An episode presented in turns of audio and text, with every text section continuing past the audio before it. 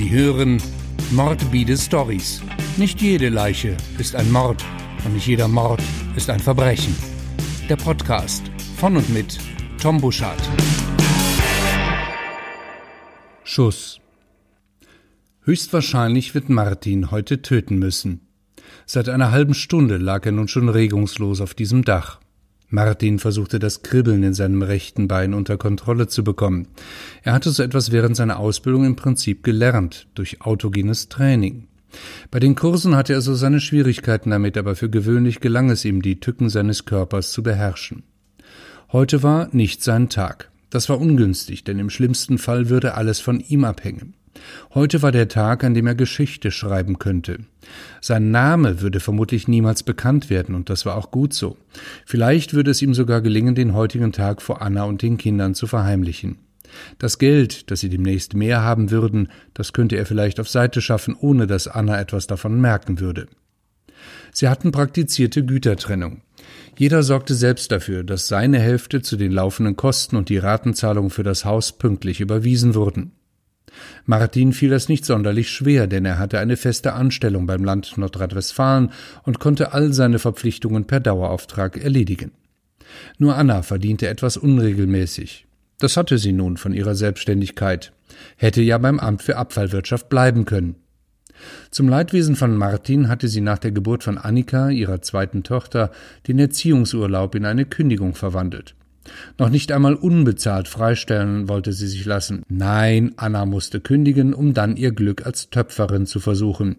Töpferei und Glasmalerei. Wunderbar. Vor allem, wenn man zwei quirlige Kinder zu Hause hat, die zwischen Töpferware und bemaltem Glas Fangen spielen.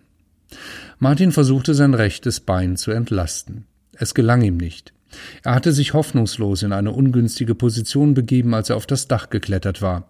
Aber jetzt war es zu spät, um sich noch einmal neu hinzulegen, vielleicht in eine bequemere Position. Jede Sekunde könnte es losgehen. Was wusste er schon darüber, was da unten gerade vor sich ging? Seine Reflexe waren entscheidend, das heißt, sie könnten heute entscheidend sein. Es hatte ihn nicht viel Überwindung gekostet, diesen Job hier anzunehmen. Anna hielt nichts von dieser Arbeit, aber ausgerechnet sie musste sich beklagen. Er hatte wenigstens noch ein regelmäßiges Einkommen, wenn auch bei zuweilen unregelmäßigen Arbeitszeiten. Mein Gott noch, in so einem Job bei der Polizei kann man nicht einfach um 16.59 Uhr seine Sachen zusammenpacken, die Thermoskanne in die Aktentasche verstauen und dann mit der Straßenbahn und dem Bus mit zweimal umsteigen, weil im Vorort die Mieten niedriger sind, einfach so nach Hause zuckeln. Es gab schließlich noch was anderes. Das Kribbeln in seinem Bein wurde stärker. Verdammt, wenn er jetzt aufspringen müsste, um auf ein anderes Dach zu laufen, dann würde er vermutlich hinunter auf die Straße fallen, weil sein ganzes Bein taub war. Ob man damit überhaupt noch laufen kann? Martin versuchte sich zu erinnern, ob er jemals in einer ähnlichen Klemme gesteckt hatte. Hatte er aber nicht. Das hier war das erste Mal. Was wohl Annika sagen würde, wenn sie ihren Vater hier oben entdecken würde? Sicher, er war recht gut getarnt und von der gegenüberliegenden Seite war er von der Straße mit Sicherheit nicht zu erkennen. Also, was sollte er sich Sorgen machen? Selbst wenn Fotografen da gewesen wären. Außerdem hatte er eine Sturmhaube auf, die nur drei Löcher hatte, jeweils eins für jedes Auge und eins für den Mund. Die Nase musste sehen, wie sie Luft bekam. Das Geiseldrama von Gladbeck verfolgte die Polizei auch Jahrzehnte danach immer noch wie einen Albtraum, den man nicht los wird. Da half keine Therapie, keine Polizeischulung, nichts. Das Ding war damals einfach aus dem Ruder gelaufen. Niemand war zuständig gewesen, niemand wusste, was zu tun ist, wenn zwei Spinner wie Rösner und Degowski in einer Fußgängerzone mit ihren Geiseln Interviews geben. Mann, war das ein Ding gewesen. Wenn ein Tatortregisseur mit einer solchen Geschichte angekommen wäre, den hätten sie durch alle Kritiken rasseln lassen. Eine solche Story konnte nur die Wirklichkeit erfinden. Die Sache war damals tragisch ausgegangen, deshalb hatte Martin angesichts dieser historischen Vorlage ein gesteigertes Interesse daran, dass diesmal alles klappen würde. Vielleicht war er der entscheidende Mann heute, vielleicht war er aber auch nur der zweite Mann, aber auch das wäre noch für ihn irgendwie in Ordnung. Sollte ihm aber jemand anders zuvorkommen und er die ganze Zeit umsonst auf dem Dach gelegen haben, dann würde er sich mit Sicherheit heute Abend volllaufen lassen. Einfach so, bis es wieder über die Unterlippe herausschwappt. Martin hatte keine Angst. Er war davon überzeugt, dass ihm dort oben auf dem Dach ohnehin nichts passieren konnte. Das Dach, auf dem er lag, war ein Flachdach, ausgelegt mit Teerpappe. Dennoch verzeichnete das Dach an seinen vier Seiten eine kleine Brüstung von vielleicht 20 bis 30 Zentimetern Höhe. Das war genug, um sich etwas dahinter wegzuducken und dennoch einen guten Blick auf die Straße und den Eingang der Sparkasse zu haben. Einen Blick. Einen Blick gibt es nicht, hatten sie ihm bei der Ausbildung gesagt. Schussfeld war das Zauberwort. Martin hatte keinen Ausblick von da oben, sondern ein gutes Schussfeld vor sich. Und noch besser, ein 100% Schussfeld mit hoher Trefferwahrscheinlichkeit. Also war Martin heute die Nummer eins im Funk der finale Rettungsschuss. Da hatten sie sich von der Abteilung Öffentlichkeitsarbeit im Innenministerium wirklich mal Mühe gegeben, als die Sache nach Gladbeck noch einmal aufkochte. Nicht gezieltes Töten oder auch nicht von einem Todesschuss hatten sie gesprochen, sondern vom finalen Rettungsschuss. Das hatte zwar etwas Endgültiges, aber zugleich auch etwas Friedliches. Rettungsschuss. Die Betonung lag auf Rettung. Klar, für Rettung ist jeder, und damit die Rettung auch Rettung bleibt, muss sie eben final sein. Prima. Die Polizei, dein Freund und Helfer. Aber war nicht auch Martin damals auf den Begriff irgendwie hereingefallen? Er hatte seinerzeit versucht, vom mittleren Dienst in den gehobenen zu kommen und eigentlich auch gute Chancen dafür gehabt. Seine Vorgesetzten unterstützten ihn, wo sie nur konnten, aber leider hatte er wegen Prüfungsangst die entscheidenden Tests versiebt. So war dieser Zug also ohne ihn abgefahren. Vorbei der Traum von der Kriminalpolizei. Also hatte Martin sich auf das besonnen, was er ohne besondere Prüfungsangst absolvieren konnte. Entsprechendes Talent war vorhanden, das hatten sie ihm immer wieder bescheinigt. Er vervollständigte seine Schießkünste mit einer Ausbildung zum Scharfschützen. Das wurde damals, kurz nach Gladbeck, gern gesehen, und so hatte er auch dabei die richtige Unterstützung. Und Martin war verdammt gut. In den letzten Jahren machte er beim Scharfschützenwettbewerb der Landespolizei NRW viermal den ersten und einmal nur knapp den zweiten Preis. Anna mochte die Urkunden und die Pokale nicht, die zu Hause das Wohnzimmer schmückten. Er solle nicht töten, dafür lieber etwas weniger Geld verdienen und pünktlich nach Hause kommen, hatte sie ihm geraten. Aber damit war sie bei Martin nur auf taube Ohren gestoßen. Er musste halt zuweilen auch seinen eigenen Kopf durchsetzen. An die Kinder solle er denken, hatte sie im Streit geschrien, aber genau das war für Martin der Grund. Er könnte seine Kinder wenigstens schützen in einer Situation, wie sie damals in der Kölner Fußgängerzone stattgefunden hatte. Zwei Schuss, zwei tote Geiselgangster, und das war's. Martin war für einen kurzen Augenblick unkonzentriert gewesen. Was ist Alpha 1? Nichts, nichts, alles in Ordnung, gab er über Funk zurück. Dann meld dich gefälligst, wenn du angesprochen wirst. Wir sind ja nicht beim Schützenfest. Sie hatten, lange bevor er auf das Dach geklettert war und sein rechtes Bein taub wurde, den Einsatz genauestens besprochen. Sechs Mann waren rundherum auf den Dächern postiert worden, das Gewehr mit Zielfernrohr im Anschlag. Die Freigabe zum finalen Rettungsschuss hatten sie schon längst in der Tasche. Über Funk standen sie ständig miteinander in Kontakt. Erst wenn zwei Schützen über Funk durchgeben würden, dass sie das Objekt im Visier haben und fertig zum Rettungsschuss sind, wäre es ihnen erlaubt zu schießen. Doppelt hält besser. Natürlich könnte Martin das Objekt auch alleine entledigen, aber zwei Schützen waren einfach sicherer. Er hatte keine Ahnung, was dort unten in der Sparkasse vor sich ging. Vermutlich hatten sie es nur mit einem Täter zu tun, aber sicher war sich die Einsatzleitung noch nicht. Achtung, sie kommen. Die Meldung über den Funk ließ die sechs Scharfschützen für einen kurzen Augenblick zusammenfahren. Martin spürte, wie ihm das Adrenalin durch die Adern schoss. Jetzt war es endgültig zu spät, das eingeschlafene Bein zu entlasten. Die Tür der Sparkassenfiliale öffnete sich einen Spalt. Das mit seiner Frau, vor allem wegen dieser blöden Töpferei, die nichts einbrachte, hatte ihm etwas die Lust auf Beziehungsfreuden genommen. Sicher, als Mutter war sie gut zu gebrauchen, da machte sie im Großen und Ganzen einen guten Job, fand er. Aber im Bett lief es schon länger nicht mehr so richtig mit ihnen. Als er dann Juliane traf, jung, heiß aussehend, frisch geschieden und wieder voller Lebensfreude, da blühte auch Martin wieder auf. Klar, eine Affäre hatten viele seiner Kollegen, aber dennoch setzte Martin auf Diskretion. Man konnte ja nie wissen. Das war auch gut so, denn Juliane wollte offenbar mehr von ihm. Er begann zu rechnen. Das Haus, die Ehe, Gott sei Dank ein vernünftiger Ehevertrag mit Gütertrennung. Das würde finanziell zwar eng mit dem Kindesunterhalt, aber es würde gehen. Mit viel Geld natürlich auch viel besser. Juliane testete an einem Wochenende dann vorsichtig aus, wie Martin generell zur Gesetzestreue steht. Schließlich sei er ja Polizist. Martin zeigte sich ihr gegenüber empfänglich für kreative Lösungen. Juliane zeigt ihm eine Möglichkeit auf, an ihrer Arbeitsstelle systematisch kleinere Geldbeträge auf Seite zu schaffen. In den zwei Jahren, in denen ihre Affäre bereits lief, kamen so rund 250.000 Euro zusammen, ohne dass jemand etwas davon bemerkt hatte. Sie hatte das Geld über Auslandskonten umgeleitet und dann selbst vor Ort in Liechtenstein in Bar abgeholt. Ein wenig umständlich, aber bei 250.000 Euro kann man schon mal ein wenig mit dem Kleinwagen durch Europa kurven. Beim Schießtraining schoss Martin normalerweise eine Zehn nach der anderen, immer sauber in die Mitte der Schießscheibe. Bis auf neulich, kurz vor diesem Einsatz heute. Da hatte er bei zehn Schüssen immerhin neunmal nur eine Acht getroffen. Sein Vorgesetzter war außer Sicht. Neunmal eine Acht. Das war fast schon Arbeitsverweigerung für einen Scharfschützen. Martin nahm die Standpauke mit gespielter Zerknirschtheit hin und gelobte Besserung. Aus der Szene hatten sie einen Tipp bekommen, dass heute noch ein Überfall auf die Sparkasse der Filiale in der Ubierstraße bevorstehen soll.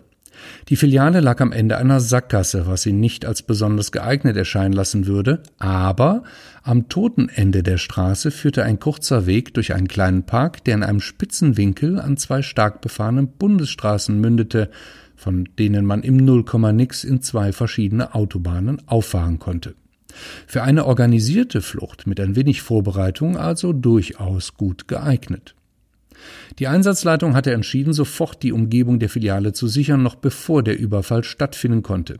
Für Absprache mit dem Filialleiter fehlte die Zeit. Hauptsache erst einmal sichern war die Devise. Martin ging als Scharfschütze auf einem der Dächer in Stellung. Ihre privaten Handys mussten sie vorher abgeben. Einsatzsicherheit. Ubierstraße. Ubierstraße, das war die Filiale, in der Juliane arbeitete.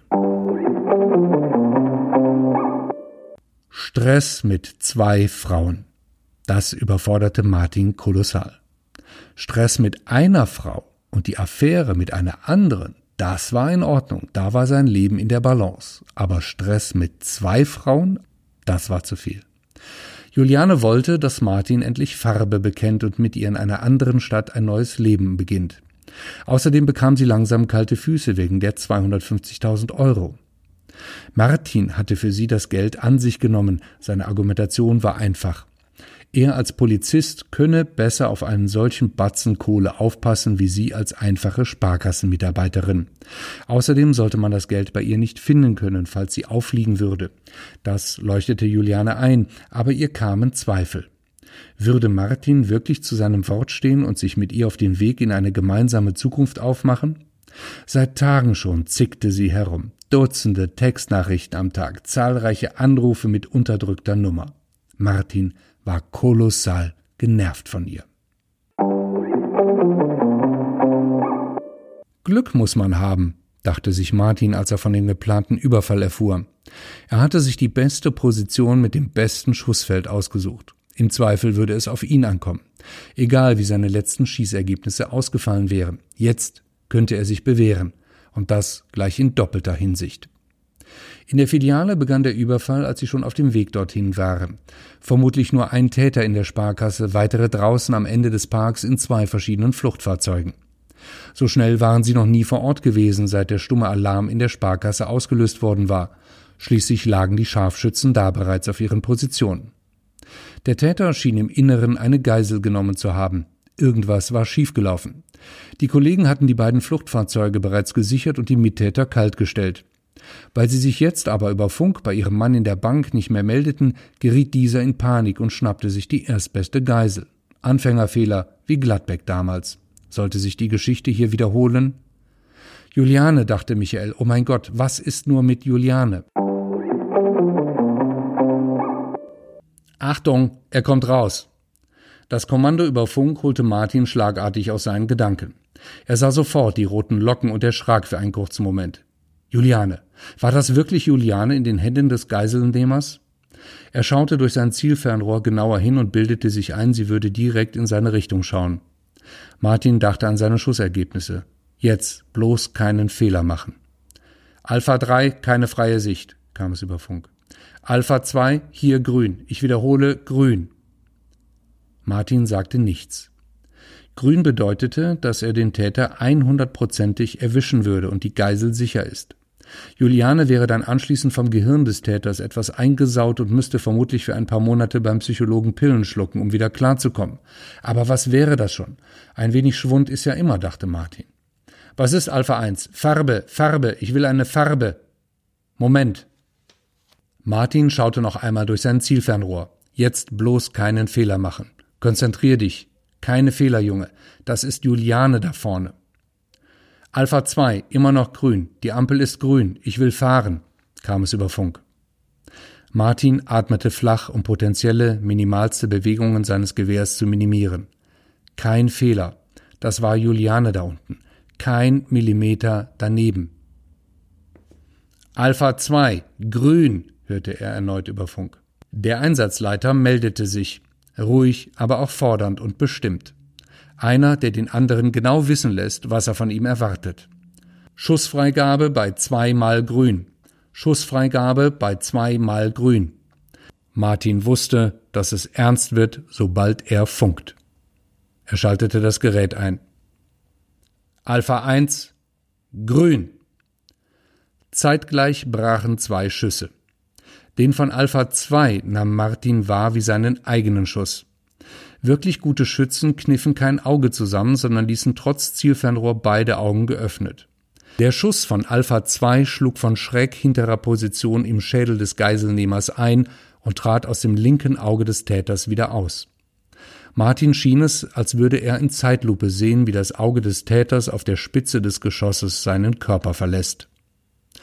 Juliane, Juliane würde Monate beim Psychologen verbringen müssen und mit Sicherheit arbeitsunfähig geschrieben werden. Das aber auch könnte ihre Chance sein als Paar. Martin hatte man in der Polizeiausbildung beigebracht, dass die Richter und Anwälte immer wollten, dass man Tätern auf die Beine schießt. Bei der Scharfschützenausbildung hat man ihm dann erklärt, dass das Bein eines Geiselnehmers oben zwischen den Schultern sitzt. Polizeihumor halt. Martin hatte seinen Schuss frontal auf die Stirn des Geiselnehmers angesetzt. Juliane wirkte für eine Geisel erstaunlich ruhig, dachte er. Allerdings hatte er auch einmal erzählt, dass viele Geiseln nicht gerettet werden können, weil sie immer so rumzappeln und die Spezialisten ihre Arbeit nicht richtig machen könnten. Juliane schien sich das gemerkt zu haben. Sie wirkte erstaunlich gefasst. Das war allerdings vor dem Schuss von Alpha 2 und erst recht vor Martins Schuss. Martin erinnerte sich an Schießtraining. Neunmal eine Acht.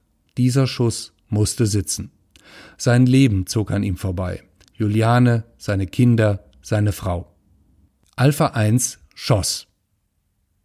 Das Projektil trat sauber in Julias Stirn ein, hinterließ vorne nur eine kleine Wunde, die sich an ihrem Hinterkopf jedoch zu einem prächtigen Krater entwickelte.